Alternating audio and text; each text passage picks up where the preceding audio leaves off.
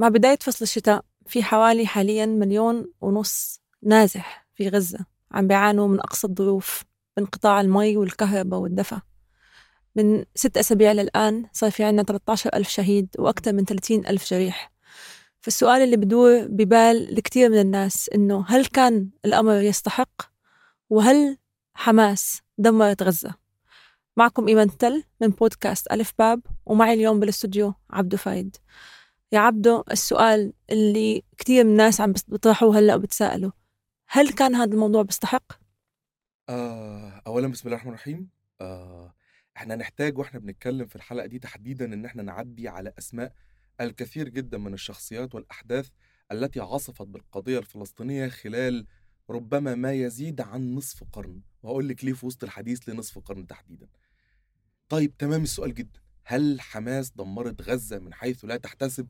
يعني هي كانت رايحة تعمل عمليات مقاومة بهدف أو بأهداف معينة فانتهى الأمر إن القطاع كله تدمر ولم يعد هناك مجال مرة أخرى لترميمه؟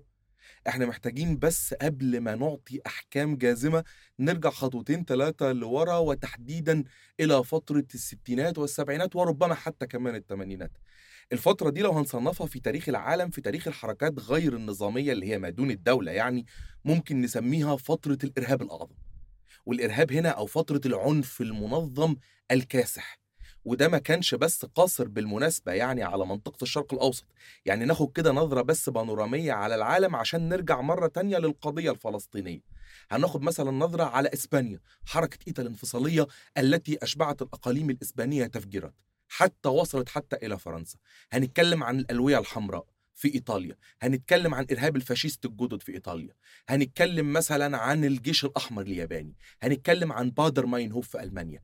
كل هذه الحركات التي نشطت في السبعينات أواخر الستينات السبعينات بالكامل ومنتصف الثمانينات كانت تتبنى خيار العنف المنظم بحيث لم يكن هناك مجال إنك تفتح التلفزيون ولا تقرأ جورنان بيتناول شؤون أي دولة في أوروبا أو حتى في أمريكا اللاتينية إلا وهتلاقي خبر من هذه النوعية. طب إحنا بنتكلم بس عن النقطة ليه؟ عن النقطة دي ليه؟ عشان نرجع بس شوية ونخصص بقى هنا للقضية الفلسطينية.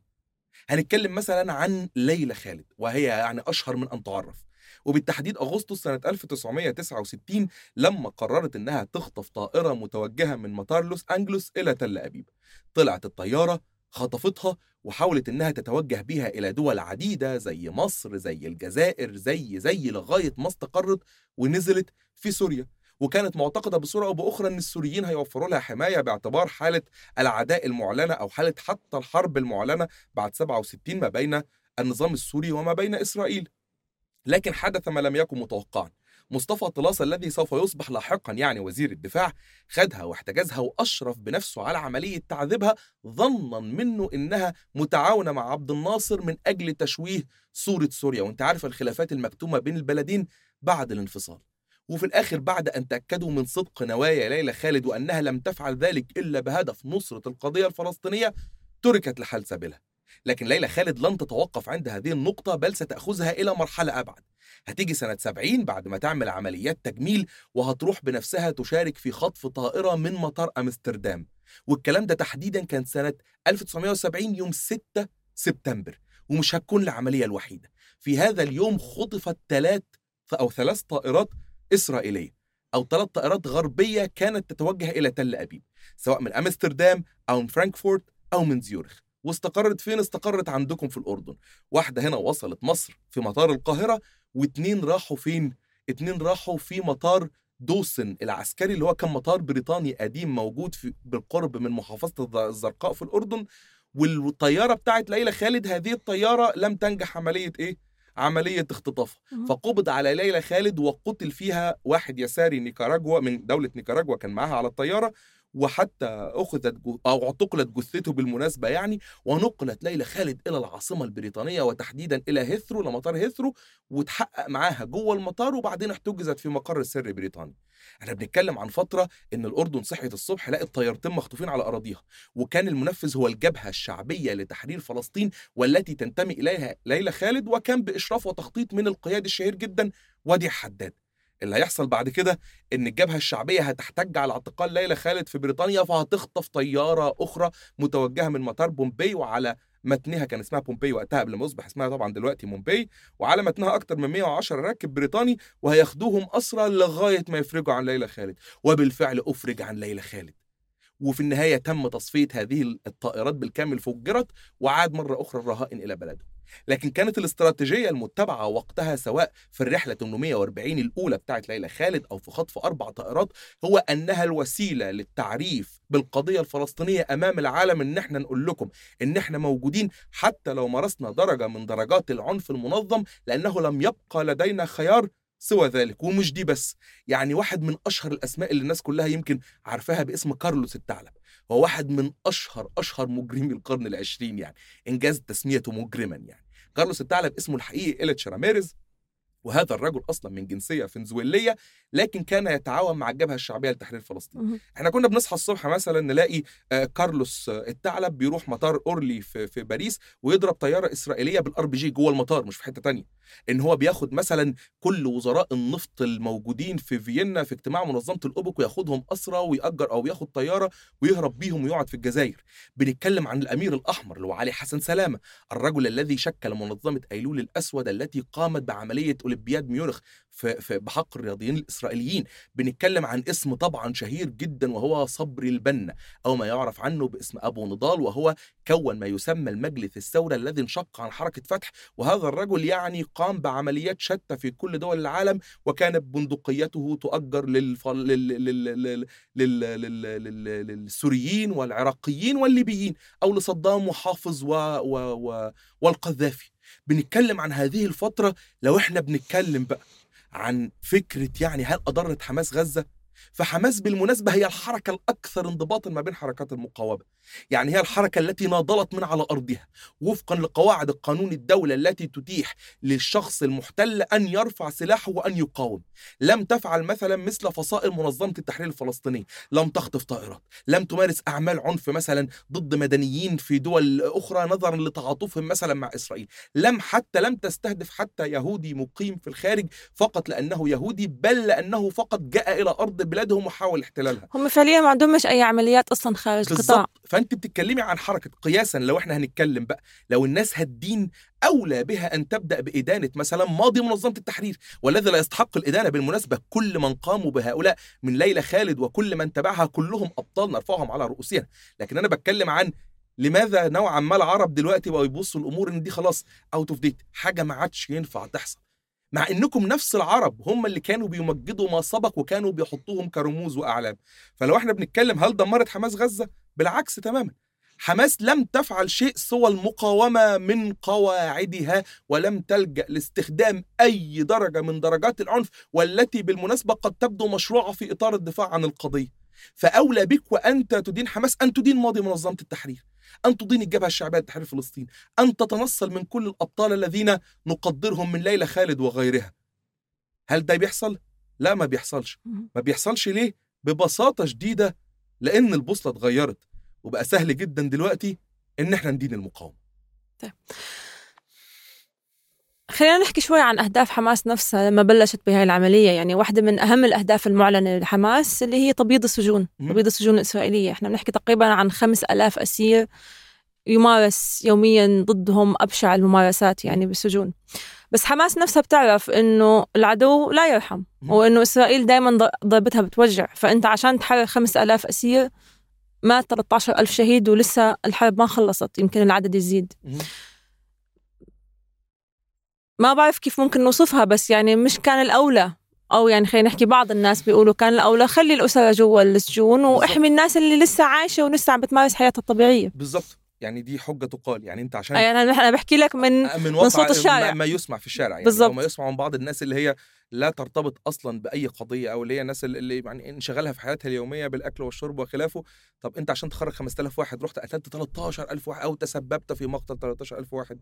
وكان الأولى بك يعني أن تعرف حدود قوتك وألا تبدأ هذه العملية من الأساس. طب أنا هقول لك حاجة لطيفة جدا. واحدة من أكبر الألغاز التي تؤرق إسرائيل لهذه اللحظة. طيار اسمه رون أراد. يعني رون أراد ده كان رايح كده في رحلة ما أو في في في في, في مهمة استطلاعية وكان كولونيل طيار يعني في جنوب لبنان وطبعا إسرائيل كانت محتلة جنوب لبنان من سنة 1982 من أيام عملية سلام الجليل. فالراجل طالع مفكر إن الأجواء اللبنانية آمنة فاستهدفوا صاروخ قدر إن هو ينزل بالباراشوت بتاعه وبعدين وقع في إيد مين؟ حركة أمل. وتحديدا رئيس جهاز الأمن في حركة أمل وكان اسمه مصطفى الديراني. ثم انقطعت أخباره عن العالم بالكامل. وأقاويل كثيرة في هذا الشأن. منها من يقال إن حركة أمل باعتها للسوري باعته للسوريين. منها ما يقال إن هم باعوه للإيرانيين لأن إسرائيل اختطفت أربع دبلوماسيين إيرانيين. ومنها ما يقال إنه تم تصفيته. ومنها ما يقال إنه ما يزال على قيد الحياة. شخص بالكامل أو دولة بالكامل من سنة 1987 بتدور على رون أراد. وبتدور عليه لدرجة إنها راحت عملت مهمة كوماندو السرية في التسعينات ودخلت قلب بيروت واختطفت مصطفى الديراني ونقلوه على إسرائيل وتحقق معاه والراجل نفسه طلع في شهادته قال إنه لم يكن يتوقع إن القوات الإسرائيلية بهذه الكفاءة إن تقدر تجيبه من قلب بيروت وإن هم كمان واشتكى حتى إن هم كمان اغتصبوه وقالها صراحة أمام القضاء الإسرائيلي. وطبعا لم تنصت إلى هذه الاتهامات. يعني كان كان من ضمن يعني الواقع العربي. شوفوا إزاي دولة كبيرة نووية بتدور حتى على شخص ممكن يكون دلوقتي جثة. شوف إزاي هي ممكن تبذل من جهود وتجند قوات كوماندوز وتعمل عمليات سرية ولغاية دلوقتي واحد من الألغاز. الإسرائيليين اللي بيحترموا قوي الإنسان لدرجة إنهم بيبدلوا رفات واحد بس ميت من جنودهم ولا حتى مدني ويعني إسرائيل تمجد الحياة لدرجة إنها تستبدل رفات واحد من جنودها بألف ولا ألفين أسير أسير فلسطيني بس يعني إحنا طبعا يعني لازم نقف نشيد بدولة الاحتلال إزاي إن هي بتهتم بالإنسان وبتبادله وبتدور وراه في كل حتة حد. لكن إحنا لما نعمل كده ولما المقاومة العربية الفلسطينية بتدور على أسراها جوه السجون لا هذا حديث المجانين ده مش حديث عقلاء لا نسيبهم يموتوا. وبالمناسبة برضو يعني قبل ما أوصل للنقطة دي إحنا لازم برضو دايما وأنت بتشوف دلوقتي لازم تبص شوية على الماضي. لما أنت سألت السؤال بتاع هل دمرت حماس غزة وأنا قلت لك إن هي الحركة الأكثر انضباطا وإنها قامت في إطار القانون الدولي. برضه هقول لك إن فكرة الاسرى أصلا لم لم تخترعها حركة حماس. في خطاب شهير جدا للرئيس المصري جمال عبد الناصر سنة 1964 وكان واقف أمام سكان قطاع غزة. وقال لهم يعني فيما معناه أنتم مفكرين إن في أنا هقدر أحرر فلسطين؟ حد هيقدر يحرر فلسطين؟ اللي بيقول لكم كده بيضحك عليكم والحل الوحيد هو العمل الثوري المنظم. كانت هناك إرادة عربية يعني إن العرب يسلحوا الفلسطينيين بعد ما القضية خمدت من سنة 48 ل 64 وإنهم ينشئوا كيانات فلسطينية ويدربوها ويجهزوها عسكريا من أجل أن تعيد مرة أخرى الحق المغتصب والمسلوب. فأسست منظمة فتح وأسست أو منظمة التحرير الفلسطينية بفصائلها وأعلن ميلادها هنا في القاهرة سنة 1964 كان الكلام لطيف جدا وقتها العرب بيدعموا طبعا خيار المقاومة. وبالتالي تم تسليح حركة فتح تم تدريب كوادرها على يد الاستخبارات المصرية والسورية والعراقية. تم إرسالهم إلى معسكرات تدريب ووفرت لهم كل أنواع الإمدادات بل وحتى وفرت لهم قواعد عسكرية في بلدان الطوق من أجل القيام بمهاجمة إسرائيل. كل ده طبعا لأن إحنا كنا وقتها نؤمن بخيار المقاومة. وطبعا من ضمن يعني خيارات المقاومة هي مسألة الأسر. لأن في النهايه الفلسطينيين عندهم الوف ان لم يكن عشرات الوف الاسرى وقتها في سجون الاحتلال فكانوا عايزين يخرجوهم فساعتها يعني كان اول اسير اسرائيلي بالمناسبه اسمه صامويل روزن فايزر وده أثره يعني رحمة الله عليه الشهيد أبو علي إياد الذي قام باختطافه ونقله إلى الأردن ومن بعد الأردن نقله إلى الغوطة في دمشق وكذلك حتى وصل إلى حلب وقتها هل تتخيل أن الرأي العام العربي كان مبتهج إزاي؟ كان مبتهج بدرجة لا تتخيليها. أول أسير إسرائيلي في يد المقاومة الفلسطينية سنة 1970 أخيرا الفلسطينيين استطاعوا في النهاية أن يقوموا بعمليات من هذا النوع. إحنا لازم نبادله ب 100 200 300 وبالمناسبة المبادلة ستنتهي بقرابة 200 أو 250 أسير فلسطيني لكن كان ثمنها لأبو علي إياد. وهقول لك كمان حاجة والله افتكرتها بما إن إحنا بنتكلم عن الأردن ومصر وما يربطهما يعني. إن هذه العملية حتى في تبعاتها لم تكن تحظى بس بتأييد عربي. لكن أنا عايز أوصل لك فكرة التأييد العربي وصلت لغاية فين؟ للمقاومة وحتى لمسألة الأسر. أبو علي إياد وقتها وأنت عارفة إن كان عندكم في الأردن حاجة اسمها أحداث ايلول الأسود ما بين كده. الفلسطينيين وما بين الأردنيين وبعدين وصلوا لاتفاق إن الفلسطينيين لن يقوموا بأي عمل مسلح من داخل الأراضي الأردنية. لكن هذه العملية تحديدا بتاعة صامو روزن فايزر نفذها الشهيد أبو علي إياد ثم احتمى فين؟ في المفرق وعجلون. وساعتها السلطات الأردنية ردت وشنت عليه غارة واسعة جدا ووصلوا إلى مقر وقاموا بتصفيته. ورغم إنه تلقى تحذيرات وقتها من ياسر عرفات أخرج فورا من الأردن سوف يتم اغتيالك الرجل رفض وقال كلمته الشهيرة نموت ونحن واقفون. ولن نركع لغير الله. وكانت هذه كلمته الشهيرة. ساعتها بعد تصفية أبو علي إياد على يد القوات الأردنية هيحصل بعد كده إن سنة 71 طبعا يعني انت يعني إيمان التل وانت عارفة يعني دار التل عندكم أشهر واحد في مين؟ الشهيد وصف التل الشهيد وصف التل وصف التل اللي هو أعظم رئيس وزراء تولى تولى هذا المنصب في الأردن. صحيح. وصف التل كان موجود هنا في القاهرة بيحضر اجتماعات مجلس جامعة الدول العربية ورايح على فندق الشيراتون. قاعد هناك لسه داخل فلقى فيه مجموعة من الأشخاص. هذا حق أبو علي إياد وبام بام بام خمس طلقات. قتل وصف التل في قلب القاهرة سنة 71 قصاد فندق الشيراتون في حادث عصف بالعالم العربي. صح. ساعتها أنت يعني القوات الأمن المصرية وحتى ناس وحتى حرس وصف التل قعدوا يطاردوا الجناء الفلسطينيين بالمناسبة اللي بينتموا لمنظمة أيلول الأسود اللي أسسها علي حسن سلامة الأمير الأحمر وفضلوا يمسكوهم لغاية ما جابوهم كلهم. حتى منهم واحد كان مأجر شقة في الدقي جابوه. كان اتنين نفذوا وثلاثه مستخبيين. تخيلي وقتها. يعني جريمة مكتملة الأركان. عايز أكتر من كده؟ الناس اعترفوا. وقالوا إحنا عملناها انتقاما لأبو علي إياد وقلنا كده وإحنا بنغتال وصف التل وقلنا إن إحنا بنعملها ولا ننكر وهذا شرف وهذا شرف لا ننكره ابدا من على رؤوسنا. وساعتها طبعا متوقع إن يحصل إيه؟ إن أنت أول حاجة هتعملها حكم يعني حكم أقل حاجة أقل حاجة سجن يعني. آه يعني اغتيال رئيس وزراء مش اغتيال أي. حدا. اللي حصل إيه وقتها؟ اللي حصل إن كل العرب بلا استثناء كل النقابات المحامين العرب بعتت ناس تقول خطب عصماء في الدفاع عن هؤلاء في الدفاع عن عن الخمسه الفلسطينيين الذين ينتموا إلى منظمة أيلول الأسود. بل أكثر من ذلك التحريات أثبتت إن الناس دي الخمسه دول دخلوا من مطار القاهرة بسلاحهم الشخصي. يعني لأنهم فلسطينيين ولأنهم ينتموا إلى منظمة التحرير دخلوا بسلاحهم اتفتشوا اتحط سلاحهم قدامهم رجع تاني الضباط ادوهم السلاح خش بالسلاح بتاعكم. بل حتى في المحاكمة تم تبرئتهم بقرار قاضي قال لهم أنتم بريئون وتم إطلاق سراحهم لأنهم في النهاية لم يفعلوا ما يفعلوه إلا نصرة بين قوسين يعني للحقوق الفلسطينية. فكان لا يوجد قاضي عربي قادر على إدانة مقاوم فلسطيني حتى وإن كان هذا المقاوم يعترف بمحض إرادته بأنه نفذ عملية اغتيال في وضح النهار أمام الكل ولا ينكرها. كان هذا هو الدعم العربي بالمناسبة. الدعم لعمليات الأسر الدعم لعمليات أخذ الجنود الإسرائيليين رهائن الدعم الع... التغطية حتى على المقاومين الفلسطينيين وأعطائهم براءات في قضايا أقل تقدير لابد أن يكون فيها مؤبد. لكن المزاج السياسي العربي المدعوم بالمزاج العام كان يؤمن للفلسطينيين حق المقاومة مهما كانوا وأينما أرادوا ولا يستطيع عربي أن يدين فلسطين. لكن دلوقتي طبعا لا يوصف هذا الفعل بالعقلانية. أنت بتأسر ليه؟ وكمان والله العظيم هقول لك حاجة لطيفة. من باب إن إحنا كنا بنتكلم في الأول يعني أو في أول هذه ال ال ال ال الأول أول الاجابه على هذا السؤال عن الكرامه يعني. طب من باب نفعي يعني هنفترض إن هي بلاش جانب اخلاق إن أنا ملزم إن أنا أحرر الاسرى بتوعي.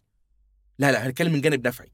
أنا كحركة مقاومة أي رسالة تلك التي سوف أوصلها إلى المقاومين لما أقول لهم أنتوا لو اتمسكتوا أنا مش هدور عليكم. لو اتمسكتوا أنتوا هتروحوا تموتوا هناك. لو اتمسكتم أنتوا اهليكم هنساكم. أنتوا بالنسبة لنا مش زي ما الإسرائيلي مهم بالنسبة لجيشه. أنتوا بالنسبة لنا مجرد ناس بنستخدمهم في حروب وصراعات ولما يعتقلوا هننساهم. مين اللي هيجي لك مين اللي هيحارب في صفك؟ انت انت ستخذله أنت. فلا يوجد لا من وجهة نظر أخلاقية ينبغي إن أنا أسيب أسير ورايا ولا من وجهة نظر نفعية مادية. لو جاز لنا التفكير بس أنا أستخدم منطق البعض يعني لا يجوز لي ترك أسير ورايا. نهينا حتى من وجهة نظر يعني إنسانية. هؤلاء الاسرى يعني هحكي لك أنا كنت بتفرج مرة على وثائقي أو تسجيل لشهادات على العصر لعبد الكريم حنيني وهذا الرجل من أحد قادة القسام. وكان يروي في شهادته إن أنت يعني هل تتخيل أن يستيقظ فلسطيني كل صباح ليدعو لإسرائيل بطول العمر. بيدعوا له. لمين لرون أراد؟ بيقولوا يا رب بس رون أراد يكون عايش. يمكن لما يظهر يبدلوا بداله 10000 فلسطيني مثلا. يبدلوا. فأمله الوحيد في الدنيا في سلسلة مؤبدات أخدها إن يبقى في أسير حتى رفاته. فالناس هناك بتموت في السجون بالبطيء بتجرى عليهم تجارب بشرية. آه بتذكر أنا لما أيام حرب لبنان يعني حزب الله لما بدل الاسرى بدل وفات فعليا ما اعطاهمش ولا أسير حي. وكان حتى لحظة التبادل الأخيرة لم يكن الإسرائيليون متاكد متأكدين هل هي رفات ولا ولا بشر حقيقيين. صح. فأنت متخيلة درجة البؤس التي يصلها شخص في نظام عسكري أمني للسجون الإسرائيلية مصمم على أن يفقدك عقلك من تعذيب. من تجارب بشرية من يعني سجن مجده مثلا تجرى فيه عمليات نزع للجلود والأعضاء. يعني كيف لهؤلاء ان أن يتركوا خلف خلف الأسوار؟ ما الذي يعني هل الفلسطيني أقل كرامة من الإسرائيلي؟ لا ابدا. لم يكن ولن يكون. وأنا دوري هنا كحركة مقاومة إن أنا أسعى ورا الأسرى بتوعي. هذا ما يبيح وهذه قواعد اللعبة التي فرضتها إسرائيل. أنك لن تستطيع تحرير معتقليك إلا لما تاخد مني واحد. فأنت لا حطيت شروط اللعبه أنت لا تقبل بالإفراج عن البشر. أنت لا تقبل بإعطائهم حريتهم. أنت مصمم نظام لاعتقالهم مدى الحياة حتى الموت. طب ما أنت اللي حطيت لي قواعد اللعبة. وأنت اللي علمتها لي كمان. أنت اللي بدلت سامو روزن فايزر ب 250 أسير فلسطيني. أنت اللي بدلت جلعاد شليط ب 1100 أسير فلسطيني. أنت اللي مستعد لو حد طلع قال لك إن رفات رون أراد رون أراد موجود هتبدله برضه ب 1000 أسير من لبنان ومن فلسطين ومن الأردن ومن غيرها. أنت اللي حطيت قواعد اللعبة وأنت اللي فرضت عليا الظلم. ولما أنا أسعى ورا الأسرى بتوعي تقول لي أصل آه أنت المفروض ما تسعاش لأن كرامتك أصلا رخيصة في السجون ولو عملت كده هيبقى أنت مجنون. لأن في النهاية الناس اللي عندك في القطاع ماتت. هذه حجة فارغة أخلاقيا. وجب على المقاومة أن تسعى لتبييض السجون وأن تسعى إلى تحرير كل أسراها في كل وقت وفي كل مكان وباستخدام كل وسيلة ممكنة. وهذا حقها لأنها محتلة. أما بدل ما تنصرف لإدانة الحركة وتنصرف لإدانة المقاوم دين دولة الاحتلال إنها أثرت دين دولة الاحتلال إنها أخفت المعتقلين. دين دولة الاحتلال إنها بترفض أي تسوية عقلانية لإخراجهم. دينها لأنها هي اللي سايبة سبب للنزاع يفضل موجود ولا سبب أقوى من الاحتلال. لكن اتعودنا إن ناس كتير مننا ما بتدينش القوي. هي بتيجي على الضعيف المسلوب حقه وبتدينه. وبتزعل جدا إنه يكون في مقاوم وعنده كرامة وما بيسيبش مقاوم زيه موجود في السجون وبيحبوا جدا يتغنوا بالإسرائيل الذي يحترم حقوق الإنسان ويحترم رفات جنوده. لكن يجي عند رفات العربي أو حياة العربي ولا سيبها تضيع عادي. أصل إحنا عندنا كتير. طيب في ظل تغير المزاج العام اللي أكيد يعني حماس حاليا شايفته يعني المقاومة زمان كان في دعم كتير كبير لها هلأ الدعم هذا اختفى سواء كان عالميا أو عربيا. أكيد حماس يعني لها قيادات ذكية نوعا ما يعني بس هل في احتمال إنه حماس دمرت نفسها في غزة؟ يعني واحدة من أهم الأهداف المعلنة. للحرب المعلنة حاليا من إسرائيل اللي هي تدمير حركة حماس. وأنت يا حماس عارفة إنه إسرائيل بالآخر حتدمرك وتطلعك من غزة. هل كانت هاي العملية مستاهلة إنها تدمر حماس نفسها؟ مش كان الأولى بما إنك بتحكمي أصلا أنت بغزة تضلي تحكمي. وبالعكس تتبعي استراتيجية مختلفة إنه نشحن أو خلينا نقول نضلنا تجينا مساعدات خارجية سواء كانت مساعدات مادية أو حتى مساعدات معنوية. بينما النتيجة صارت إنه لا إحنا كلنا أصلا حنموت وحنطلع من القطاع. طيب أنا متفقة معك تماما عبده حركة حماس حركة منظمة جدا وبتلعب وفق القواعد القانونية الدولية وحقها الشرعي إنها تطالب بتحرير اسراها وبتبييض السجون. بس مش كان الأولى لحماس. إنها تحافظ على حكمها يعني من واضح جدا من إسرائيل إنها ناوية تقضي على حتى حماس تماما وتطلعها من القطاع. مش كان الأولى يا حماس تعدي وتحكمي وتخلى شوي عن السلاح عن المقاومة المسلحة تمام. آه نجيب شوية دعم خارجي. نضل موجودين إحنا والناس اللي جوا. ده سؤال لطيف جدا. يعني أنا أنا أنا أنا ماشي. حماس تقعد وتترك سلاحها وتحكم وهي هتفيد نفسها ويمكن تفيد شعبها. تبقى مثلا زي مين يا إيمان يعني؟ مثلا تبقى تبقى تبقى زي الرئيس أبو مازن مثلا تبقى زي ولاده. يعني ما أنت برضه حماس عندهم قادة وعندهم ولادهم. ليه ما يبقوش زي ياسر ويبقوا زي طارق؟ ياسر وطارق ولاد الرئيس المناضل آه، محمود عباس أبو مازن. طب ما هي فعلا حماس ممكن تعمل وتستفيد. يعني مثلا ياسر تقديرا يعني للدور النضالي له ولوالده الأستاذ ياسر عنده آه، شركة كونستراكشن عظيمة. يعني الشركة دي بتاخد عقود من الولايات المتحدة الأمريكية. يعني مثلا الوكالة الأمريكية للتنمية بتيجي بتديك فلوس يا سلطة فلسطينية فالسلطة الفلسطينية المفروض بتعمل بقى عطاءات ومناقصات وكل ما يجرى اتباعه من إجراءات في هذه المواضيع. لا ابدا. إحنا بناخدها نوديها لمين؟ بنوديها لياسر. وياسر من خلال شركة ال construction بتاعته بيعمل إيه؟ بياخدها وبيعمل مشاريع تنموية وبياخد أرباح منها طبقا طبقا يعني طبقا لوكالة رويترز في 2008 وال Foreign Policy في 2012 كان بياخد في كل عقد 300 ألف دولار.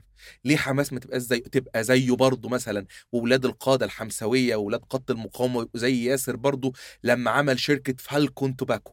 يعني عندكم فرع ليها في الأردن وعندكم فرع في الضفة وغزة ورام الله والبيرة وقطر والإمارات. شركة ما شاء الله كبيرة يعني تستولي على كل منتجات التبغ الأمريكية في عملية احتكارية وبتبيعها للفلسطينيين وبتحقق مكاسب سنوية وده بتقديرات 2007 و2008 35 مليون دولار. يبقوا زي يعني طارق بقى يعني طارق ده سكة تانية. يعني أخوه مثلا أعمال البناء والسجاير أخوه يعني الأستاذ طارق في حتة تانية حتة لا الادفرتايزنج فعلا آه، بدي اقاطعك بس من آه، موضوع السجاير آه، إلى أصحاب كثير فلسطينيين بينزلوا على الضفة. تمام. معروف إنك بس تنزل على جسر الملك حسين لازم يكون دائما معك وزارة دخان لأنه أسعار الدخان جوا بال- بالضفة كتير غالي بالظبط ومسموح مثلا بس واحد أو اثنين إذا هيك أكثر منك بيعتبروك بالتاجر بياخذوه منك. أها بس أي واحد نازل على فلسطين لازم دائما يكون معه دخان. بالظبط وهذا الدخان كله مصدره شخص واحد. هذا الدخان كله مصدره ابن الرئيس المناضل المقاوم. واخوه التاني اللي كنت بكلمك عليه آه، طارق طارق عنده advertising شركة اسمها Sky Advertising يعني تخيلي مثلا برضو من ضمن المقاومة والنضال إن الولايات المتحدة الأمريكية بتدفع لطارق ابن الرئيس الفلسطيني مليون دولار من أجل أن يبيض صورة الولايات المتحدة الأمريكية في الداخل الفلسطيني وبيعمل كده عادي جدا. ناهينا إنه بيحقق أرباح سنوية من أعمال الدعاية 5.6 مليون دولار وثروة الاثنين مجتمعين كانت تقدر في 2012 ب 65 مليون دولار. يا محلى العيشة بسلام. يا محلى ترك السلاح. طب ما في فلوس كتير أهو. وفي احتكارات. وفي أعمال مقاولات. وفي أعمال دعاية. وفي الأهم علاقات كويسة مع الأمريكيين والإسرائيليين. يعني كان في تسريبات شهيرة جدا. تسريبات الجزيرة والجارديان في 2008 محاضر سرية رسمية وغير رسمية بين مسؤولين فلسطينيين في الضفة أو في السلطة الفلسطينية وما بين إسرائيليين. السيد السيد صائب عريقات يعني أو عريقات زي ما انت بتحبي تقولي اسمه يعني على طول بال- باللهجة بتاعتكم. كان له تسريبات شهيرة يعني الراجل كان بيقول للإسرائيليين لرئيس لرئيس جهاز الشباك إذا عطس الإسرائيلي فإننا نشعر بالحمى في فلسطين. وقال له أنا بكذب وبكذب وبكذب قدام الفلسطيني من أجل تبييض صورة الاحتلال. وبيقول له مرة تانية يعني ودي كانت حاجة مفجعة ان أنا كسلطة فلسطينية بقتل الفلسطينيين عشان أعيش. يعني حتى وقتها المحاور وكان برنامج تابع لقناة الجزيرة يعني بيسأله بيقول له أنت قلت اقت أنا بقتل فلسطيني. قال له بس ده في سياق يعني إن أنا بدعم سلطتي. بيدعم سلطته اللي بتخدم الإسرائيلي ولو إنه هيقتل فلسطيني. بيعمل حاجة اسمها التنسيق الأمني أي ما فرضته عليه اتفاقات أوسلو إن بياخد أبنائه اللي بيشيلوا سلاح أو اللي عندهم سلاح أو اللي حتى عندهم نية إنهم يقاوموا في الضفة وبيسلمهم للإسرائيليين. طب ما كانت حماس تحكم بالطريقة دي. وإيه المشكلة يعني؟ كانت تحكم زي مثلا برضو يعني كانت تقلد بقى يعني بدل ما هي بترفع سلاحها في وش الإسرائيليين ما كانت ترفعه برضو في وش الفلسطينيين وهي كانت هتثبت حكمها وكانت إسرائيل هتسقف. كانت تعمل زي برضو ما السلطة الفلسطينية في الضفة عملت في أحد أشهر المعارضين وهو نزار بنات. يعني لك أن تتخيلي يعني إن السلطة تعاونت مع الإسرائيليين ودخلت منطقة لا يوجد فيها شرطة فلسطينية أصلا لا يوجد لا يسمح لها بتواجد حتى بأفراد بزي مدني. تعاونت مع الإسرائيليين والإسرائيليين وافقوا لأن قوات الرئيس أبو مازن يعني الأمن الوقائي دخلت خطفت أحد المعارضين السياسيين وهو نزار بنات وعذبوه وقتلوه وكسروا دماغه في الحديد ووصل جثة هامدة وبعدين ألقوا جثته وانقلبت الدنيا على الضفة وعلى السلطة في الضفة. طب ما كان أولى بحماس بدل ما ترفع سلاحك يا ابني وتحرر أرضك ما ترفعها أنت كمان وتروح تقتل أبناء شعبك عشان تعمل نظام حكم يرضى عنه الإسرائيليون. هذه فعلا كانت بدائل مطروحة لكن هذه بدائل الذل وبدائل الخنوع. بدائل تقطيع أوصال الأراضي بدائل البيع وبدائل التفريط. وكان فعلا حركة حماس تستفيد. لو هي بتدور على السلطة ده كان أنسب شيء. يعني عارفة على سبيل المثال يا إيمان في 2007 بعد ما استولت حماس على الحكم في قطاع غزة كانت المقاربة العربية وقتها حتى من المناضلين والمقاومين القدامى كانت بتقول طب ما هو أنت لو حكمت مستحيل ترفع سلاح لأن الحكم في النهاية له موازنات وله توازنات صح. إن أنا لما أحكم محتاج دعم دولي ومحتاج حد يعترف بيا فعشان يعترف بيا المجتمع الغربي وحتى المجتمع العربي العربي اللي بقى أقرب بكثير جدا يعني إلى إسرائيل لازم ألقي سلاحي وممكن أعترف بالقرار 242 ممكن على الأقل ما أشيلش السلاح بلاش أعترف بإسرائيل مش هعمل مقاومة وهستفيد أنا بحكم اسمي حركة بتحكم بعد ما كنت حركة مقاومة فقط وخلاص وبستفيد وبيجي لي مداخيل وبسافر وبروح وباجي ومش بتضرب. إيه يعني إيه اللي جنته؟ ويعني كان السؤال وقتها بيقول لك ما أكيد حماس هتعمل كده لأن السياسة لها توازنات. بس لأول مرة في تاريخ هذه المنطقة حركة تحكم وفي نفس الوقت تفضل ماسكة السلاح. وهي دي المعادلة التي أرهقت الكل. يعني كان يتوقع أنت أنت ليه عملت أنت, أنت إزاي؟ يعني إزاي لسه ماسك سلاحك وأنت بتحكم؟ يعني هل أنت ليس لديك حتى حسابات البقاء في الحكم لدرجة إنك مستعد تغامر بحكمك نفسه؟ مش بس بح... تغامر بحكمك تغامر بسلطتك. تغامر بوجودك. تغامر بوجودك تغامر بحياة أعضائك وقياداتك. في سبيل أنك تقاوم بالضبط وهذا هو المشروع الأهم الذي أنتجته المقاومة. الناس دي كان في إمكانها تعيش حياة لطيفة جدا كان في إمكانها تحكم. ويبقوا سفراء ووزراء وبيروحوا يستقبلوا زي بالظبط أبو مازن لما بيدخل قصر الاليزيه ويستقبلوا مثلا نيكولا ساركوزي وبيستقبلوا مثلا ماكرون زي ما كان بيروح واشنطن زي ما بيبقى له مكاتب في كل دول العالم مكتب منظمة التحرير في واشنطن مكتبها في موسكو مكتبها في بكين. كان ممكن يحصل على كل هذه المظاهر البراقة ان ترك سلاحه. لكن هي الحركة التي مزجت السلطة بالمقاومة واستخدمت السلطة ليس لإثراء أفرادها بل لتجنيد أفرادها جنودا مقاتلين والتضحية بهم في سبيل قضية. استخدمت سلطتها لنصرة قضية مهما كلفها الأمر وده ما كانش مشروع بدأ النهاردة ولا امبارح ولا كذا. يعني كنت في فيلم وثائقي يعني حتى أتمنى الناس تعود مرة أخرى إليه وتتفرج. كان اسمه في ضيافة القسام. وهذا الفيلم أنتج عام 2005 ولسه حركة القسام أو لسه كل مجمل القوة العسكرية لحركة حماس لا يستطيع حتى أنه يحرر 3 سم من الأرض الفلسطينية. وتشوفي كيف بدأ هذا الحلم. يعني إحنا بنشوف الطائرات المسيرة بنشوف الصواريخ. يعني هتشوفي مثلا ال- ال- ال- ال- الصديقان آه، تيتو مسعود ونضال فرحات. وهم قاعدين كده في فيديو منزلي بيقولوا إن إحنا عايزين نصنع صواريخ. فيعني ال ال ال ال اللي بيصورهم بيقولوا هتسموها إيه بقى يعني في من باب السخرية سخرية الأصدقاء. قال له يا عم يسموها اللي يسموها يسموها بقى حماس يسموها اللي يسموها يعني. فهذا المشروع اللي انت شايفاه ده بدأ بحرق شباب بيحلموا بيفكروا إن هم يكون عندهم قوة تضاهي قوه والاثنين اغتيلوا بالمناسبة يعني. مهم. ونضال فرحات اللي هو يعزى إليه فكرة المشروع الصاروخي لحركة المقاومة الموجودة في غزة. هذا نضال فرحات بالمناسبة ابن السيدة مريم فرحات يعني اللي هي خنساء فلسطين. السيدة التي ضحت بكل أولادها ما بين معتقل وما بين شهيد وما بين مطارد وما بين وما بين وكانت تجلس إلى جوار أحد أبنائها وقد أمضى من عمره 15 سنة. وليس لديها أي مانع أنها تضحي بكل أبنائها.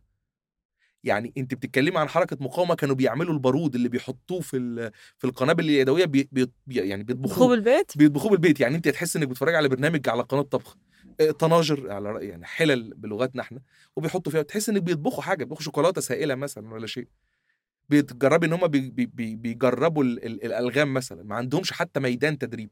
فبيجيبوا شوية مثلا حاجات حديد مثلا سمكها خمسة خمسة خمسة خمسة خمسة سنتي ولا حاجة عشان يجربوا هل هتنجح ولا مش هتنجح؟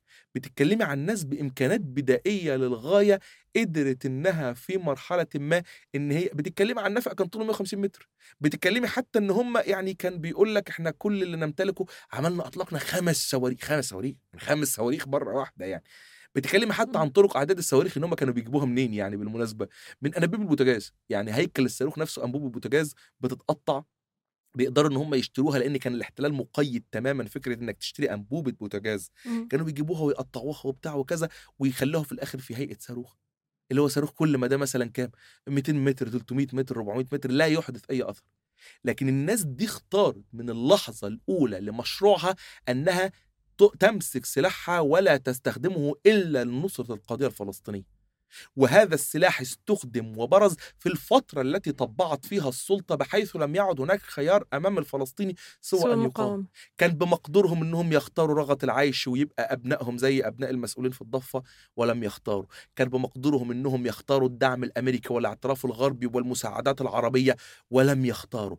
اختاروا حياة تحت الأرض في شظف العيش بدلا من حياة فوقها في رغد من العيش لأن عندهم شيء اسمه وطن وشيء اسمه قضية وشيء اسمه أرض لابد من استردادها. فببساطة شديدة آه ربما تخسر حماس حكمها ربما ربما يفنى كل أعضائها ربما لكن في النهاية سيظلون حتى وإن كانوا رفاتا تحت الأرض مثل وقدوة لأي شخص وأي فكرة مقاومة قادمة بعدهم أن هناك من رفض ولم يقبل التطبيع ولم يقبل رغد العيش واختار أن يمسك سلاحه وهو ده المكسب الأكبر. حماس أكبر من حماس نفسها. حماس هي فكرة المقاومة التي سوف تظل صالحة وهي التي في النهاية حتى لمن يسعى إلى سلام عادل ليس أمامه طريق. أنا مش بتكلم حتى عن تحرير كل الأرض. بتكلم عن قرارات الرجوع إلى ما وراء 67 حتى اللي بيسعى لهذا الحل لن يجد أمامه طريق سوى حماس وإن وصل إليه يوما سيكون بفضل ما قامت به امتدادا لماضي منظمة التحرير وقت أن كانت. تؤمن بأن نصرة الحق يشترط في المقام الأول امتلاك القوة. خلينا شوي نروح على موضوع تاني بما إنه جبنا سيرة القيادات آه طبعا أنا بحكي عن الشارع أنا بحكي عن اللي بسمعه على السوشيال ميديا والناس وبجيب لك الأخبار. للأسف في كثير ناس حاليا عم بيتهموا قيادات حماس آه إنه طبعا. أنتوا قاعدين ببعض الدول المرفهة عايشين مبسوطين. تشرب في الفنادق يعني. وبتاكل بتشرب بالفنادق. واولادك عايشين ومبسوطين وأنت. عايش مبسوط. تمام. وقراراتك اللي أنت عم تاخدها قتلت أو تسببت عفوا ب ب ب ب 13000 شهيد. آه قراراتك اللي أنت عم ت... أنت يعني بتهموهم إنه أنت والله زي اللي بتلعب لعبة شطرنج بس أنت بعيد. بالظبط يعني أنا هرجع برضو عندكم للأردن يعني. وهي أحق بالحديث من غيري باعتبارها دولة طوق عربي يعني. هرجع عندكم لسنة 97 يعني إحنا إحنا كنا إحنا يعني آه، كنا أطفال وقتها أعتقد يعني. كنا ش- صبايا لسه صغيرين يعني. صبيه آه، صغيرين. فكان وقتها سنة 97 كان مين اللي كان مقيم وقتها عندكم يعني؟ كان خالد مشعل. بالظبط يعني أنت يعني السيد خالد مشعل كان موجود اللي هو رئيس المكتب السياسي لحركة حماس. فكان الراجل راجع مع حرسه الشخصي يعني وكان طالع فشاف اتنين أجانب كده يشتبه في وجودهم يعني ويشتبه في شكلهم فقرب منهم هو طالع في طريقه يعني فرشوا عليه كده غاز يعني أو رشوا عليه حاجة هو مش فاهمها في حاجة حصلت كده ومش فاهمها. فالراجل طلع وكان سليم يعني ما كانش فيه مشكلة. والحارس الشخصي بتاعه راح يطارد الناس ويجيبهم من كل مكان يطارد الاثنين اللي هم الاثنين الأجانب من كل مكان عشان يحاول يقبض عليهم يعني. وفي النهاية تمكنوا من القبض على الشخصين يعني أحد أحد حراس أحد مرافقي. خالد مشعل وكذلك ضابط سابق في في جهاز الأمن الوطني الفلسطيني كان معدي في الشارع بالصدفة يعني. لكن لغاية اللقطة دي السيد خالد مشعل في العاصمة الأردنية عمان كان كويس بس حس إن في مشكلة حس إن هي محاولة اغتيال. فجمع كل أعضاء المكتب السياسي لحركة حماس وقال لهم أنا حصل لي حاجة غريبة النهارده يعني حصل كذا كذا وأشك إنها محاولة اغتيال. وكثيرين منهم لم يصدقوه يعني. طب ما إحنا الاغتيال طب ما أكيد فين فين الرصاصة يعني؟ مم. طب فين السكينة؟ شككوا بروايته يعني؟ مش شككوا بروايته بس اللي هو ممكن يكون خوف زائد. آه، إحنا هنطلع فعلا نقول إن طب أصل ما أنت عشان تقول لي محاولة اغتيال فين؟ السلاح. لازم تكون بالظبط فين الإصابة؟ بالظبط فين الإصابة اللي فيك؟ وقتها طبعا الناس ما كانتش متع- متعودة غير على كده يعني. والإسرائيليين أصلا في قاموس تصفيتهم مثلا الفلسطينيين أو لقادة المقاومة كانوا معتمدين على ضربات صاروخية. فرق كوماندوز. يعني لما قتلوا خليل الوزير أبو جهاد. آه، لما قتلوا أبو إياد آه، قاده منظمة التحرير لما قتلوهم في تونس مثلا. آه، لما قتلوا بع... لما قتلوا علي حسن سلامة. اللي هو مؤسس تنظيم أيلول الأسود تبع حركه فتح بالتأكيد. لما عشرات الاغتيال ألوف مئات الاغتيالات كلها بوسائل تصفيه عنيفة. فيعني قالوا كده إحنا نروح نكلم الإعلام برضه من باب الحيطة والحذر فالمتحدث الرسمي راح كلم مراسلة وكالة رويترز قال لها take care يعني خدي بالك. إحنا كان في محاولة اغتيال فهي حتى قالت يعني الحكاية اللي مش راكبة على بعضها دي يعني. بس هي الحكاية الغير مترابطة دي اللي خليتها تصدق. لو حد جاي لفة يعني يقول والله ده ده ده جايين يغتالوني هيقول لك طب أدي طلقة ودي فوارغ ودي كذا ودي كذا. ال- بالمناسبة الكلام ده كله هتلاقيه في وثائقي من إنتاج قناة الجزيرة اسمه اقتلوه بصمت على. جزئين يعني. اللي حب اللي يحب يرجع للتفاصيل وشهادة خالد مشعل وشهادة كل الناس. وقتها بدأت الراجل يتعب ودخل مجمع إسلامي وبدأ صحته تتدهور. وساعتها الإسرائيليين عرفوا الموساد عرف وقتها إن الحق الاثنين اللي إحنا بعتناهم مسكوا اتمسكوا. كانوا أصلا طالعين بهويات كندية ان إحنا مواطنين كنديين. ولما الشرطة الأردنية قالت لهم ما تتصلوا بالسفارة قال لك لا مش عايزينها. فشكوا فيهم. والموساد عرف إن العملية فركشت وخالد مشعل لقط الموضوع وطلع للإعلام والاثنين بتوعهم اتمسكوا فراح لمين؟ للملك حسين. قعدوا مع الملك حسين. يور ماجستي إحنا أخفقنا. يعني باظت مننا. وجايين نقول لك لأن إحنا لسه موقعين معاهدة سلام من ثلاث سنين ومش عايزينك تعتبره يعني عمل عدائي ضدك لكن ده هو ضد حركة حماس. وساعتها فعلا من المواقف التي تصرف فيها الملك حسين عشان ما اطولش على المشاهد في هذه التفاصيل يعني تصرف فيها بحكمة شديدة للغاية. يعني هو طلب من الإسرائيليين اتصل ببيل كلينتون وقال له يعني روح أنت اتكلم مع نتنياهو ده راجل مختل عقليا بيحاول إن هو يدمر حتى عملية السلام اللي بيننا فكلينتون كان غضبان قال له this guy is impossible. يعني الراجل ده مش معقول. وراح هو كلم نتنياهو تاني بيل كلينتون قال له on your own مع نفسك. مش هنحميك. مش, مش هنحميك. اتصرف.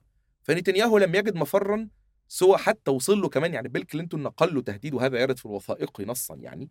قال له حياة هذا الرجل حياة خالد مشعل من حياة فقيد السلام اللي بيننا وفرض مجموعة من الشروط الملك حسين إن أنتوا تجيبوا لنا الترياق. رقم واحد. وإن أنتوا بعد الترياق تقولوا لنا إيه هو نوع الغاز اللي أنتوا استخدمتوه أو نوع السم اللي أنتوا استخدمتوه وإيه هي الأداة التي استخدمت في رشه وبالفعل وصل الأمر في النهاية إن الإسرائيليين جم بهليكوبتر جابوا الترياق خالد مشعل تم إنقاذه وبعد كده تمت عملية تبادل. الأردن أفرج عن الاثنين المساد الإسرائيليين مقابل أن تقوم إسرائيل بالإفراج عن مين؟ عن الشيخ أحمد ياسين. وتم وكان الشيخ أحمد ياسين وقتها اخذ مؤبدات مجموعة مؤبدات لن يخرج مرة أخرى. بتذكرها لما راح الملك حسين وياسر عرفات زاروه بالمستشفى؟ بالظبط كنا أطفال يعني كنا نشوفها على التلفزيون. آه بالظبط الملك حسين وقتها راح وياسر عرفات جه من من الضفة وقبلوا رأس الشيخ أحمد ياسين وقعد تلقى العلاج في مستشفى الملك حسين أو في مدينة ال- مدينة حسين طبيه مدينة الحسين مدينة الحسين الطبية. وأعيد مرة أخرى إلى إلى إلى إلى قطاع غزة. هو كان خايف جدا من فكرة إن أنا يا نهار أبيض يخرجوني مش هيرجعوني مرة تانية. فده ده واحد من القيادات اللي بينعم بقى في الخارج يعني يعني خلي بينعم أهو يعني الراجل كان هيتقتل ورشوه بغاز لم لم يسبق أن اخترعه أحد أو رشوه بمادة سامة لم يسبق أن اخترعها أحد. طب ده كان بينعم؟ لا عادي ما كانش بينعم. يعني يعني بنتكلم عن أحمد الجعبري مثلا هو أحد القادة التاريخيين المؤسسين للقسام. هذا واللي أشرف بالمناسبة على صفقة آه، جلعاد شليط. هذا الرجل عادي قتل يعني. أحمد ياسين قتل اللي جوه بيتقتل واللي بره بيحاولوا يوصلوا له ومش عارفين. وبالمناسبة أصلا يعني هو خالد مشعل لم يكن مستهدفا ده كان موسى أبو مرزوق بس نتنياهو هو اللي فضل خالد مشعل وقتها لأنه كان لسه يافع وناشئ وشايفينه مكمن في موطن خطوره في حين إن موسى أبو مرزوق خافوا شوية لأن معاه جنسية أمريكية مثلا. حاجة زي كده. فيعني أي نعيم هذا الذي يحظون به؟ ويعني هل هل مثلا يعني يعني هل هل أي رئيس دولة يعني أي رئيس من أي بيروح يحارب على الجبهة مع جنوده. ما حصلش يعني. هل مثلا الأمريكيين يعني الرئيس الأمريكي راح حارب مع جنوده في معركة إيوجيما في اليابان؟ لا طبعا. يعني يعني يعني هل في رئيس دولة مثلا هل في هتلر راح حارب مع وقف على الجبهة؟ لا. يعني الرئيس السادات رحمة الله عليه يعني, يعني هل وقف مثلا مع الجنود على الجبهة يوم 6 أكتوبر؟ أكيد لا. لأن الفريق سعد الدين الشاذلي راح قاتل مسك سلاح وق... ما... ما... أكيد لا. ما هو كان قاعد في مكان فيه أدوات حياة أساسية أفضل بكتير من المتاحة للمقاتلين بس القيمة الاستراتيجية دائما للمخطط وصانع الاستراتيجية والسياسي أكبر فيجب تأمين حياته. أنت عارفة والله يا إيمان هقول لك حاجة يعني أنت ساعات بتحسي إن الحجج من كتر تهافتها بالذات من معسكر الصهاينه العرب بتحس إن هو قد أعجزت من جاء بعدك. يعني طب يعني في حاجات بديهيات للأسف أنت مضطر ترد عليها أو مضطر تفندها في حين العقل الأب... لو حد مخلص تعليم ابتدائي يعني وتوفرت له أدوات القياس المنطقية هيعرف إن ده قياس خاطئ. لكن زي ما قلت لك الكثيرون يتربصون. والكثيرون أو يعني الكثيرون من معسكر الصهاينه العرب تحديدا يعني يتربصون. يرغبون في إخراج أي حجة من تحت الأرض من أجل الطعن في فكرة إنك تقاوم أصلا. لأن هو خايف يقول لك إن الحل الأساسي إنك تقبل بما يفرضه عليك الإسرائيلي. إن إحنا أصلا مش عايزين لك دولة. فلازم نقعد إيه؟ نجيب حجة من هنا ومن هناك ونقنع بيها الناس اللي هي بتحاول أو لسه بتحاول تكون رأي. أو اللي مش عارفة أو ما عندهاش حصيلة معرفية بصورة أو بأخرى تخليها تعرف اليمين من الشمال من الحق من الباطل من الصواب من الخطأ. فهي دي الفكرة. فأنا والله الواحد ساعات بيحس إن هو لماذا نتورط في هذا الجدال لأنه للأسف موجود طيب نرجع شوي يا عبدو لأول الحلقة إحنا يعني نقارن بين آه، وضع المقاومة الفلسطينية بالسبعينات ووضع المقاومة الفلسطينية حاليا. شو اللي تغير؟ ليش فقدت المقاومة دعم الشعب الشعوب والحكومات العربية؟ ليش بطلت قضية فلسطين هي القضية المفصلية لأي إنسان عربي زي ما كان بالسبعينات وبالثمانينات وإحنا أطفال أصلا وين كانت نقطة التحول؟ يعني هي في نقط تحول كثيرة جدا طرأت أو أو مياه كثيرة جرت في النهر العربي ونستطيع أن نبدأ من أكثر من نقطة لكن أهمها بالتأكيد هي اتفاقية كامب ديفيد التي وقعها الرئيس الراحل محمد أنور السادات. هناك مجموعة من الأساطير الشعبية المصرية بأن الفلسطينيين قد أضاعوا فرصتهم بالكامل في اتفاقية كامب ديفيد وأن الرئيس السادات رحمة الله عليه الملقب بالرئيس المؤمن طبعا كان يسعى إلى استرداد الحق الفلسطيني لكن الفلسطينيين رفضوا ولما أصروا أن هم يمسكوا السلاح خسروا بقيت حقوقهم حتى مش قادرين يقيموا دولة كان سوف يأتي بها إليهم على طبق من ذهب وفضة وماس ونحاس الرئيس السادات وأنا هنا مصادر اللي هتكلم فيها لأن هتكلم شوية كتار معلش لو استحملتيني واستحملني المشاهد يعني هي مصادر هي مصادر رسمية يعني هي مصادر لاثنين من وزراء الخارجية المصريين الذين شاركوا بأنفسهم في صياغة مسار كامب ديفيد. مين هم أول واحد فيهم هو إسماعيل فهمي وده كان وزير الخارجية المصري ومذكراته اسمها التفاوض من أجل السلام في الشرق الأوسط. والمذكرات الثانية هي مذكرات محمد إبراهيم كامل واسمها السلام الضائع في اتفاقات كامب ديفيد. نبدأ منين؟ منين؟ نبدأ من مارس 1978 وقتها الرئيس الراحل محمد أنور السادات طبعا كان على خلاف لا يخفى على أحد. مع رئيس منظمة أو رئيس حركة فتح يعني السيد ياسر عرفات الرئيس الراحل ياسر عرفات. وساعتها الرئيس السادات رفع سماعة التليفون كلم عزرا وايزمان الذي كان يشغل منصب وزير الدفاع الإسرائيلي وقال له تعالى لي فورا إسماعيلية أنا عايز أشوفك. وفي اليوم ده وصل عزرا وايزمان قعد مع الرئيس السادات وبدأ يسمع منه. يعني السادات قال له أنا أدرت ظهري بالكامل. لمنظمة التحرير ولا أرغب في أن يكون جزء من أي تسوية. فساعتها عزرا وايزمان كده الكلام بدأ يشد ودانه وقال له طب يعني أنت قصدك إيه بالنسبة للموضوع ده يا ريس؟ قال له قصدي إن أنا مش شطبت منظمة التحرير من قاموسي. قال له طيب اللي هو معناه إيه برضه؟ قال له إن أنا عايز أوصل لاتفاقية سلام بين مصر وبين إسرائيل وفي نفس الوقت أعطي بس للفلسطينيين بعض الحقوق الصغيرة حتى لا يقال. بأن الرئيس أنور السادات تخلى عن حق العرب. وساعتها عزرا وايزمان كده بدأ يعني ينتبه أكثر وقال له طب ما تكلمني أكتر عن الحل المطروح يا ريس. قال له ببساطة شديدة يعني حكم ذاتي موجود في الضفة وموجود في غزة مع وجود نقاط عسكرية قوية لإسرائيل داخل هاتين المنط... أو داخل هاتين المنطقتين. وإن يعني بعد كده يطرح على هؤلاء الأهالي الموجودين في الضفة وغزة لو عايزين والله تنضموا للأردن ما تروحوا تنضموا يعني اقعدوا مع الأردن شوية. يعني يعني بس في إطار كده كونفدرالي. فساعتها عزرا وايزمان وهو بيكتب في مذكراته بيقول أنا لو ما كانش حاضر معايا هارون باراك ورحت إسرائيل وقلت لهم الكلام ده كانوا قالوا عليا حتما إن أنا راجل مجنون. لكن أنا سمعته وفي مصدر تاني سمعه وراح أكده على الإسرائيليين. كان باين بوضوح شديد جدا إن تسوية الرئيس الراحل محمد أنور السادات كانت تقوم أصلا على فكرة حكم ذاتي وليس فكرة دولة فلسطينية مستقلة. وده اللي هيكشف عنه بعد كده يعني مسار كامب ديفيد لما الرئيس السادات يروح هناك وهو يحمل في جعبته ما يسمى إطار التسوية السلمية في الشرق الأوسط. وكان يضم تسع بنود. التسع بنود منها منها مثلا إنهاء الحكم الإسرائيلي الاحتلالي في مناطق سيناء والجولان والضفة وغزة والعودة في القدس إلى حدود ما قبل سنة 1949 مع إعطاء الفلسطينيين حق حصر في إدارة الأماكن المقدسة على أن تشمل يعني حقوق العبادة كل أبناء الديانات.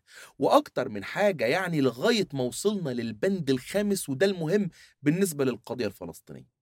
البند ده بيقوم على إنهاء الحكم العسكري في الضفة وغزة ممتاز يا ريس. ده اللي إحنا عايزينه. طب اللي بعد كده كان إيه؟ يعني انهاء الحكم العسكري وخلاص؟ قال لك لأ إحنا هنعمل فترة انتقالية في الضفة وغزة. خمس سنين. في الخمس سنين دول مصر هتتولى إدارة شؤون غزة والأردن سيتولى الإشراف على الضفة الغربية. وبعدين ندي للسكان دول حق تقرير المصير. لكن حق تقرير المصير لا يعني ابدا إن فلسطين تكون دولة مستقلة في هاتين البقعتين. وإنما أن يقرروا الانضمام إلى الأردن في اتحاد كونفدرالي أو البقاء تحت السيطرة الإسرائيلية. طب فين الدولة الفلسطينية؟ لا مش موجودة. وهذا كان أقصى ما سوف يقدمه الرئيس الراحل محمد أنور السادات. ثم بدأ مسار كامب ديفيد.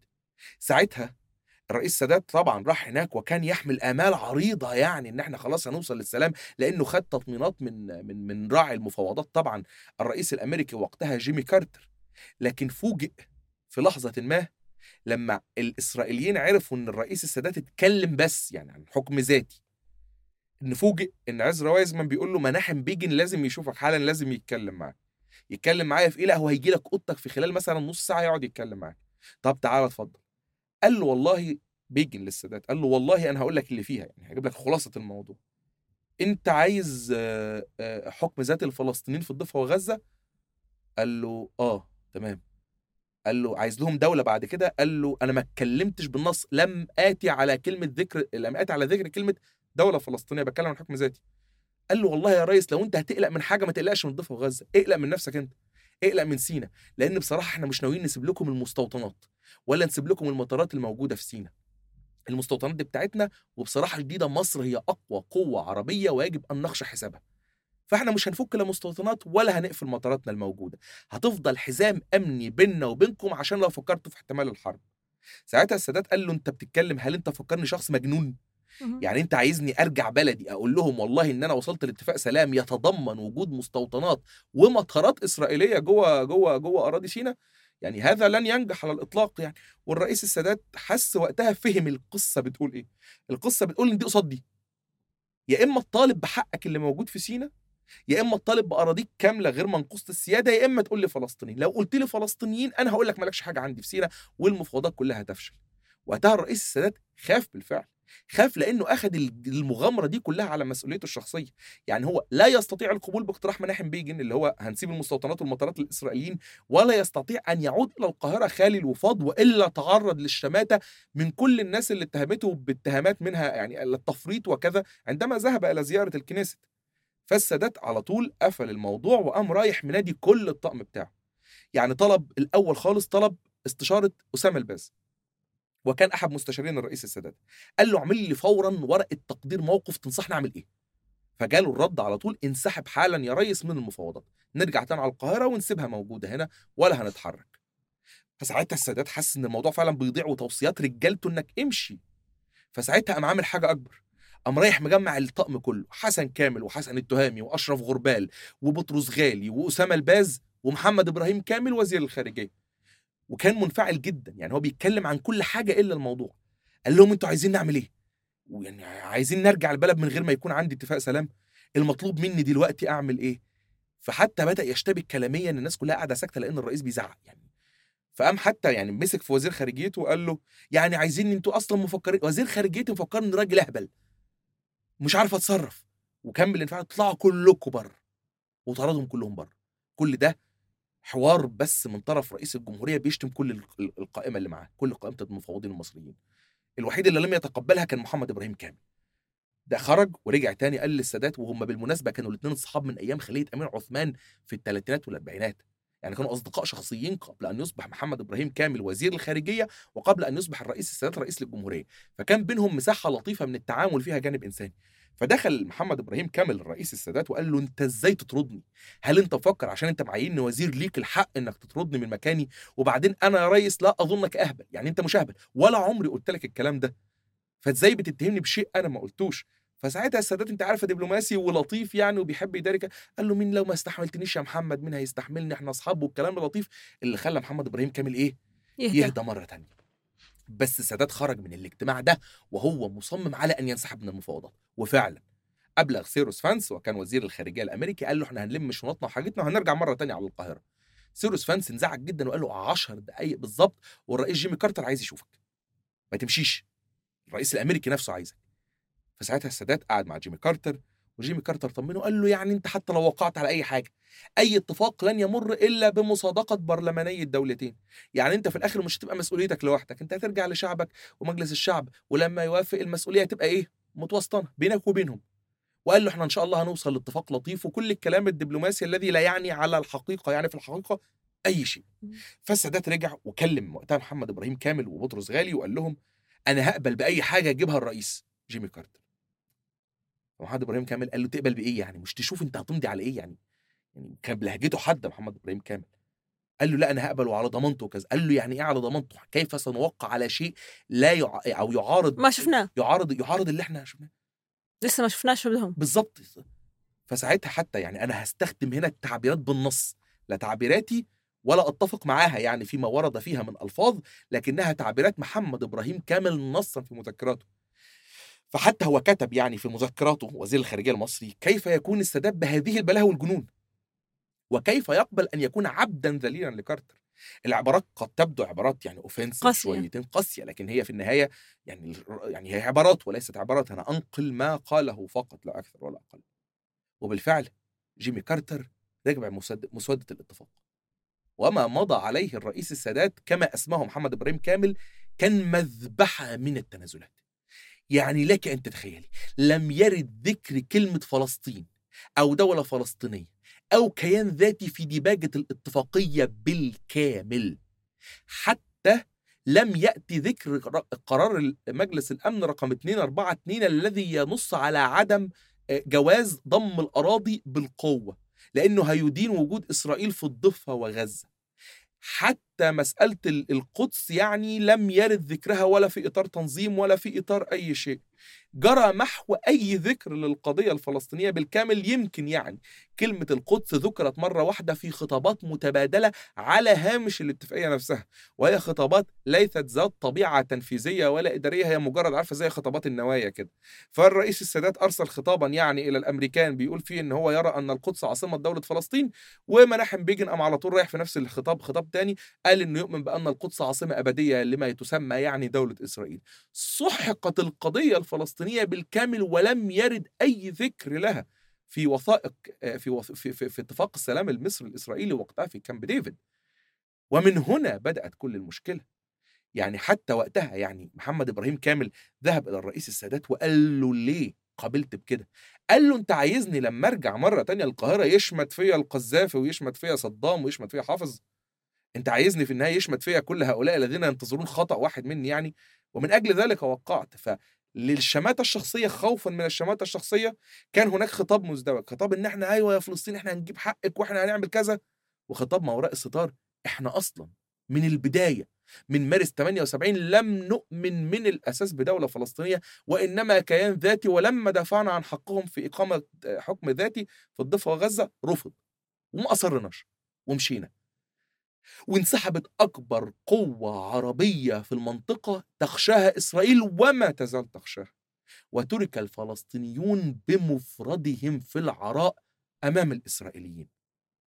وأنا عايز أقول هنا بس نقطة عشان السؤال الأساسي يعني برضو اللي بيدور يعني لماذا يخذل العرب غزة؟ من هنا بدأت القصة.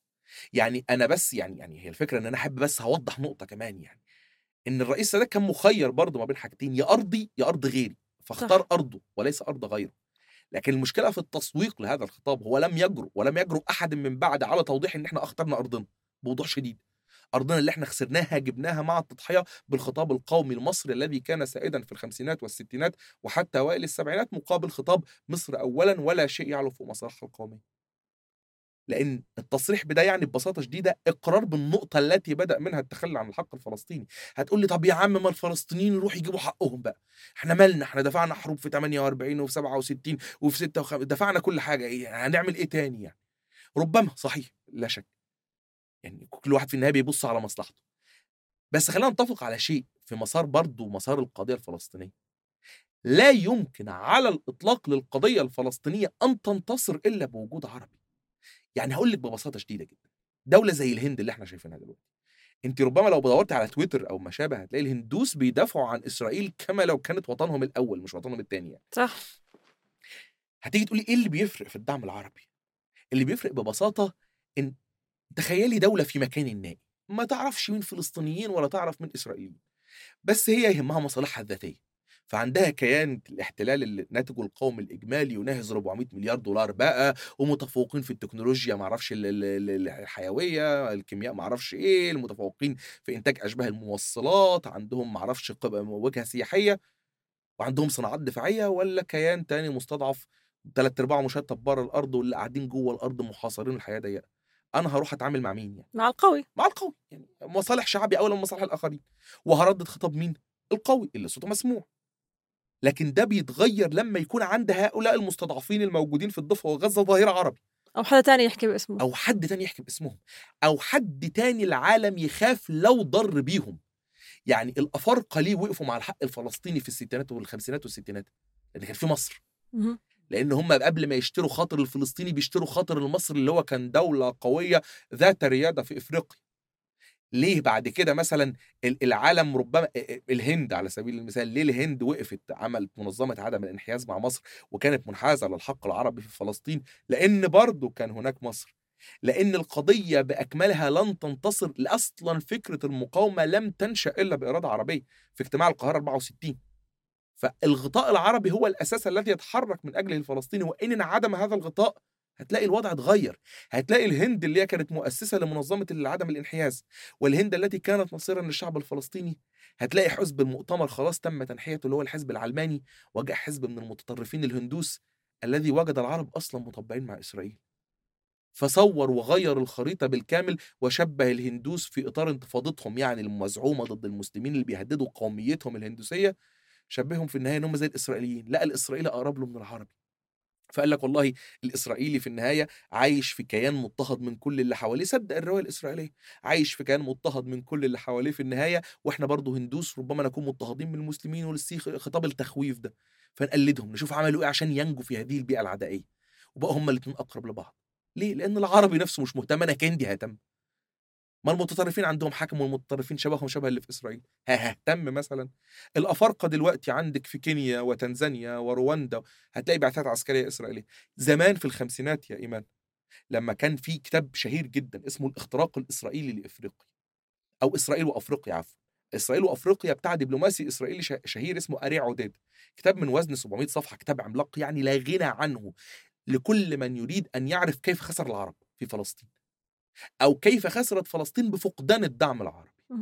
هتلاقي مثلا في الكتاب ده بيوصف في البداية خالص خطاب جولدا مائير الاستعطاف يعني جولدا مائير التي كانت تشبه إسرائيل في الخمسينات بأنها كانت وزيرة الخارجية وقتها أنها جزيرة معزولة وسط محيط عدائي وأنها لا تستطيع حتى إيصال صوتها في الأمم المتحدة. هذه إسرائيل دي كانت صعب جدا إنها تروح تلاقي حاجة في أفريقيا.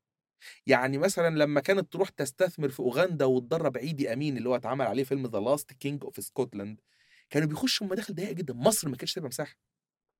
كانوا يروحوا مثلا يعملوا حاجة اسمها هيئة تنموية اسمها المشاف. يروحوا يدوا للأفارقة شوية مساعدات في الزراعة وفي كذا مقابل بس بس إن هم يستقبلوا سفير إسرائيل.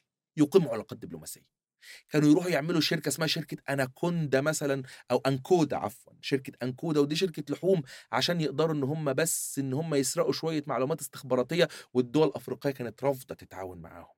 هتشوفيهم وهم بيخسروا مثلا في دولة زي أوغندا.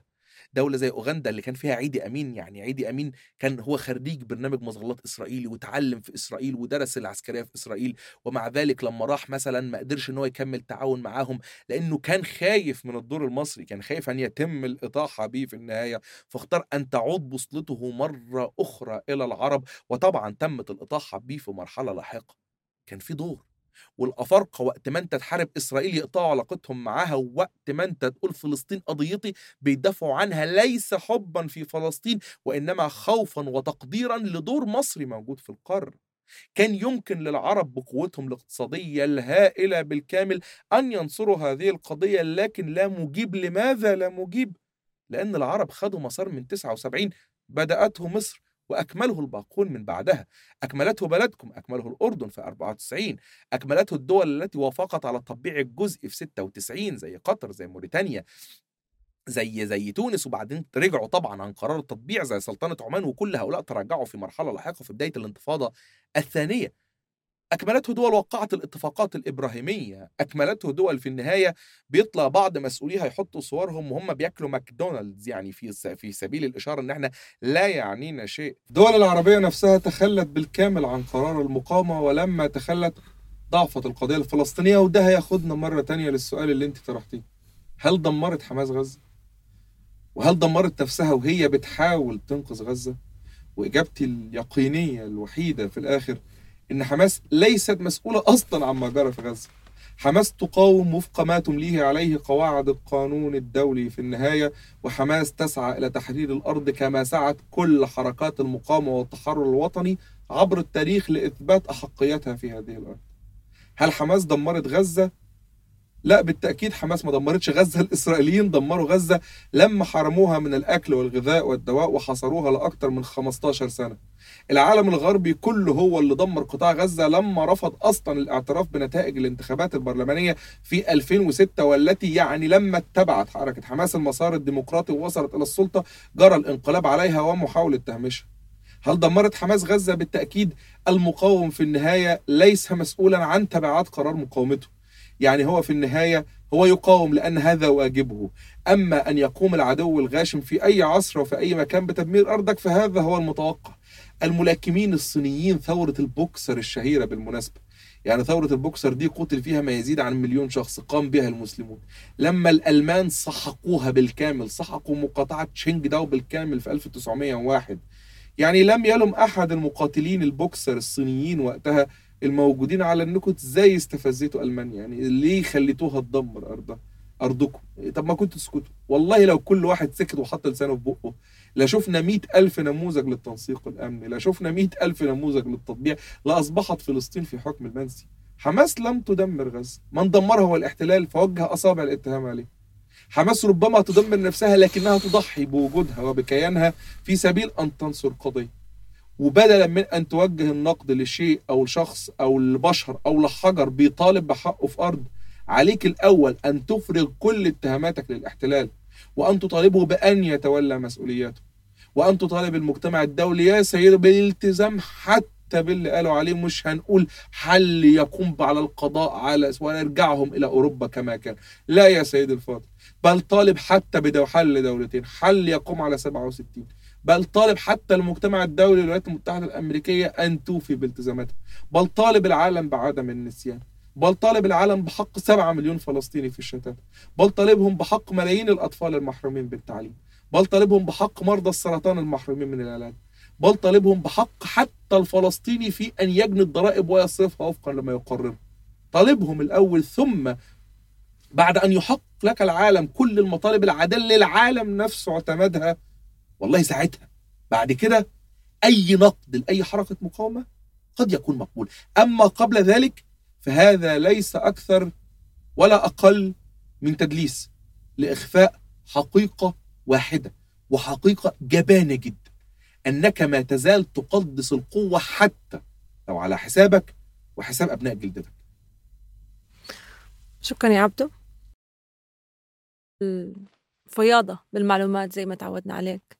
آه، وإن شاء الله إلا حلقات كمان آه، بالمستقبل عن فلسطين وعن القضية الفلسطينية. كنت معاكم إيمان التل وعبد فايد من بودكاست ألف باب.